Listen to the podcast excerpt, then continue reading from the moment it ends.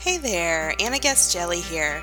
Welcome to Love Curvy Yoga, the podcast where we talk about and practice all things body affirming and yoga. Now let's get into it.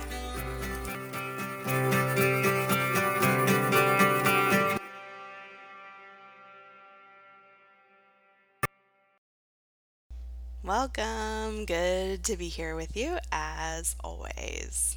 So, the past few months, we have been talking about curvy yoga practice both here and in the stretch if you're part of that. And curvy yoga practice is the four components that I think about when I think about how yoga and body acceptance really come together both on and off the yoga mat. So, those four components are presence. So, first, just getting present in your body, feeling your feet on the floor, your bum on the chair seat, your spine lengthening, something just to bring you back into your body. Remind yourself, oh, I have a body. the next component is getting curious. So once you've gotten present in the body, that is when you can start a conversation with it. So, what do I need right now? What am I feeling? What's going on with me? The next component is challenge. So, challenging any self critical thoughts or patterns you might have on loop that come up. And then the last component is affirming your body. So, being with your body really as it is.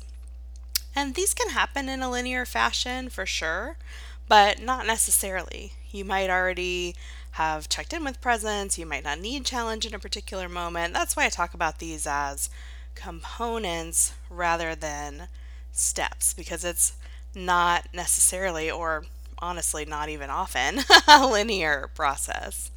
So, as we wrap up the active phase of this first round of the stretch, so we had three months of conversation and content, and now coming up, we have a month of rest and integration to honor our seasonality as humans, something we've been talking about this season of the podcast. And as that means we're also wrapping up season three of this podcast, so this is our last episode of this season, I wanted to share what this looks like for me in everyday life. What curvy yoga practice, what my yoga and body acceptance practices look like in my personal everyday life. Because I don't know about you, but sometimes I find that really hard to figure out. like, okay, all of this sounds good, what this person is saying, what I'm reading in this book, you know, whatever it is. But what does this actually look like in real life? How does a person who has things they have to get done, things they want to get done, people who need things from them, their own needs, like, how are they doing this? So sometimes I read or hear what other people do and I think, well, yeah, that would be really great if I had an uninterrupted life with copious amounts of both free time and money, but that is not my life. So, how am I going to do this? So, here's a disclaimer before we even start. That's always a good sign, right? um, the things that I'm about to share with you that I do I don't do any of this every single day, no matter what. I want to be really clear about that so you don't hear these things and think, oh my gosh, how am I going to do all this? This is a lot of things. Um, I really think of these as tools in my toolbox. So I choose what is relevant to me on a particular day in terms of what I feel like I need or want. Also, the time that I have available, the energy I have available. You know, if I'm feeling really tired or like I'm coming down with a cold or whatever, you know, these things change. And I think the more that we can think about these as things that we choose from depending on the day rather than a set list of things to check off every single day. And if we don't, we're a failure, the more space that we can make for ourselves. So, with that being said, here are the usual tools that I choose from. First up is one to five deep breaths. You know, I love taking a deep breath. We talk about it a lot. But honestly, I hope you know it makes a difference. it is surprising. So, this is one of my go tos that I use anytime during the day that I just need to like come back to my body. Next up, down dog at my kitchen counter. My kitchen counter is a good height. I bring my hands to the edge of the counter, walk my feet back, and have a nice long stretch through my spine. Might just wiggle my hips a little bit side to side, get some movement going, feel a stretch in my hamstring. I do that if I'm like waiting on something to cook or honestly if I'm just passing by. So the way that my house is set up, we usually come in the back door by which is by the kitchen. So if that's the case, then I might just, you know, as I'm walking into the house or whatever, checking the mail, then I might do that there. So simple, takes like a minute. Another one I use often is 15 to 20 minutes of yoga and 10 to 15 minutes of meditation at night with Nick, my husband.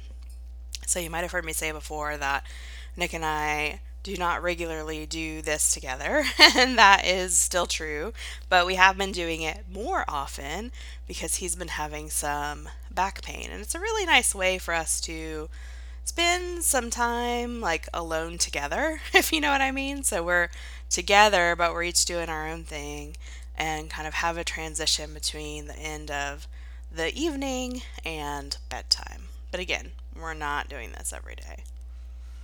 Sometimes I will do a handful of sun salutations before I start my workday.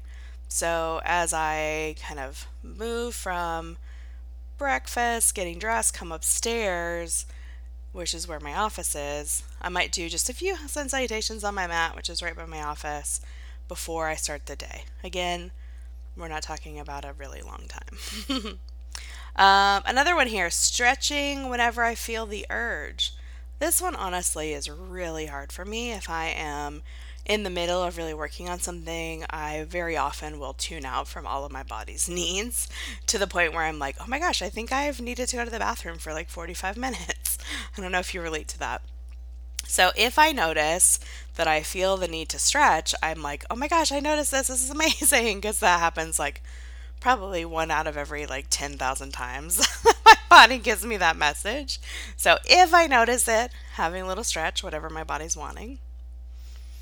Something else I do is journal in the evening. This is really short. This is a theme here, right? um, including five things I'm grateful for.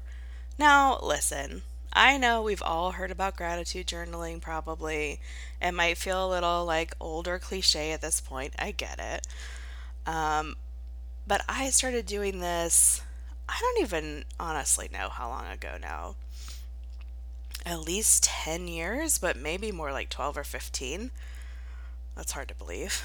um, and I truly believe that it has changed my life.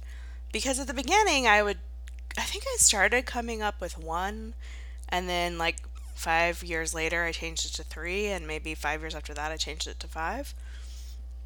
And at the beginning, I found it a little challenging. Like, oh, I don't know, this was kind of a crappy day, or this happened, well, I guess this.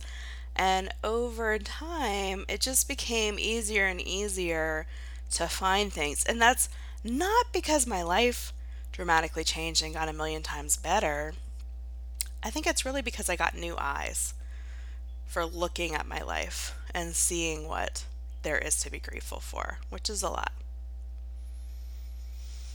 Another one of my tools is listening to my body. So, this is honestly like my number one, probably what underscores everything. So, as much as possible, I'm just checking in with my body from time to time. Now, what does that mean? That means I just am taking a moment, sometimes literally like 10 seconds, 30 seconds, to just see what am I feeling right now? Have I taken a deep breath? Am I hungry? Do I need to drink some water? Um, and I'm not, especially now, having to like go through a list and ask myself those things. It's more organic. But at the beginning, I was more intentional about the questions that I asked. And that might be something you try if this is something you're wanting to explore. A few other things here going for a walk in nature, swimming laps, you know me and my swimming. um, another one that we talked about recently wearing clothes that fit me, that I like, and that are comfortable. That makes the day a lot easier. and then another one here is checking in with my girlfriends. So just having that connection with my best friends, seeing how they're doing, sharing how I'm doing, all of those things support me in staying connected to who I am, how I'm wanting to show up for myself, but also for the people in my life and my world. So, all of these things keep me connected to yoga, and they are yoga. they keep me connected to body acceptance, and they are body accepting. These are the things that keep me in that space. And surely there are more, but these are kind of the main go tos that I thought would be um, helpful to share. So, this is a great time to think about your own. What do you already do that you might not be acknowledging or giving yourself credit for. So you might have heard some things on my list and thought, like, oh, I didn't know that that would count. Yes, that counts. when your other things that are similar to that, they also count. Other things to think about what do you already regularly do that you could include as part of your toolbox? So, what are the ways that you might be checking in with yourself that you don't recognize, like we talked about earlier, but also that you do recognize, but maybe not so much you think of as part of your yoga and body acceptance toolbox, and you could just kind of mentally move it into that toolbox. So I encourage you to think about that and make your own list, whether that's in your mind, you write it down. Um, you know that I'm a big fan of writing things like this down so that when you need them, sometimes it's hard to remember, but you might think, oh yeah, I have this list of things that I do, the tools in my toolbox. Let me go find that list. So you might give that a try. Before we wrap up, I just want to thank you so much for listening this season. I'm so grateful for everybody who tells me that you listen, that you're enjoying the podcast. Those of you who write in with questions or suggestions for topics. I love hearing that stuff. I am so excited to create episodes that you're wanting to hear and listen to. So if you do have ideas for the next season, favor time if you don't mind.